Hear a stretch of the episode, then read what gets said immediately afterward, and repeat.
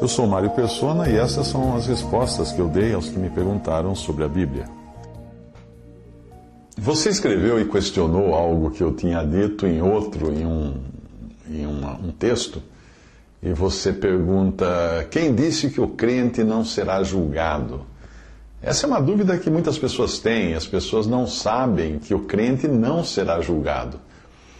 Uh, o que serão julgadas serão as obras do, do crente, do salvo, não para ele ser condenado, as suas obras julgadas para ele receber ou não recompensa pelo que ele fez aqui na terra, como crente já, uh, para. O Senhor vai julgar como se fosse um julgamento de obra de arte. Mas quem diz que o crente, o crente em si, a pessoa dele não será julgada, é João 5, 24, o próprio Senhor Jesus disse. Uh, vou, vou, vou, ler a, a, passagem. Na verdade, na verdade vos digo que quem ouve a minha palavra e crê naquele que me enviou tem a vida eterna e não entrará em condenação, mas passou da morte para a vida. Uma outra tradução diz: uh, não entrará em julgamento ou em juízo mas passou da morte para a vida. Ah, você tem várias traduções diferentes. Algumas falam não, passa, não, não passará, não entrará em juízo, outra não será condenado, não entrará em condenação, outra não passará por julgamento. Então são várias as traduções. Agora, atente para os tempos dos verbos que revelam uma transformação na posição do pecador. Ele ouve, ele crê, ele tem, ele não entrará mas passou.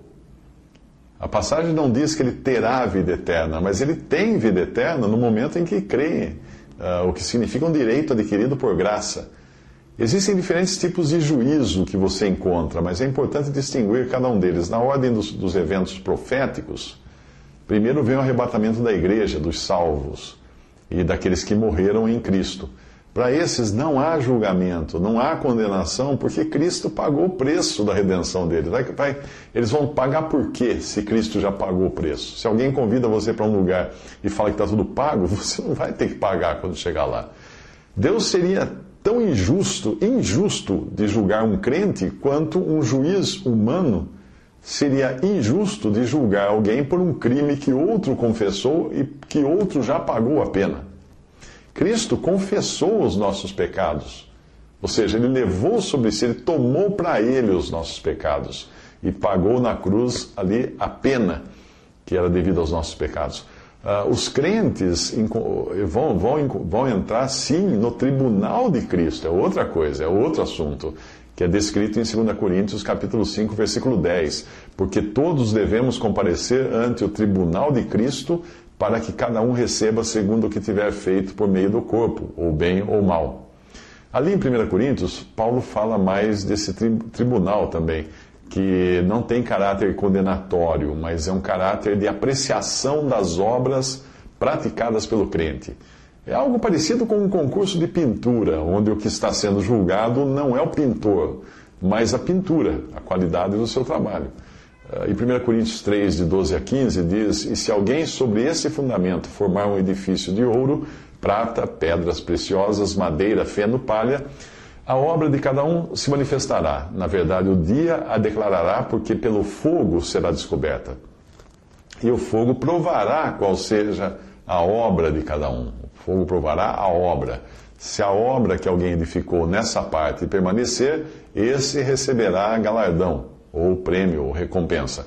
Se a obra de alguém se queimar, sofrerá detrimento, mas o tal será salvo, todavia, como que pelo fogo. Preste atenção que até mesmo aquele que não fez obra alguma digna de ser aproveitada será salvo.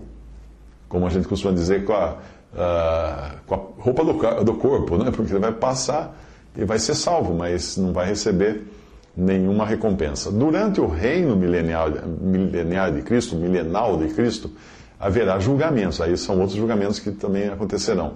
Uh, o reino na terra. São pessoas vivas na terra, não são pessoas ressuscitadas, são pessoas normais vivendo na terra, no, quando Cristo vier reinar. Aí haverá julgamento todas as manhãs, com aplicação da pena de morte imediata para aqueles que pecarem. Mas isso é para quem estiver vivendo na terra nessa época. A igreja já estará no céu nesse tempo. Uh, no final da, da, dos mil anos de, de Cristo, haverá o grande trono branco. Aí sim serão julgados todos os que não foram salvos, cujos nomes não estavam no livro. Se você reparou, reparar em Apocalipse 20, ali trata-se de um julgamento apenas para dar sentença. Você não encontra naquela passagem de Apocalipse uh, pessoas sendo julgadas para serem salvas. Não. Pra, a pessoa não está ali sendo julgada para ver se vai ser salva ou não. Ali é um julgamento de aplicação de pena, para lavrar a pena para todos aqueles que, que estavam perdidos. A salvação acontece em vida. Você é salvo em vida. Depois que morreu, ou você morreu salvo, ou você morreu perdido. Não é uma questão que se resolve depois da morte.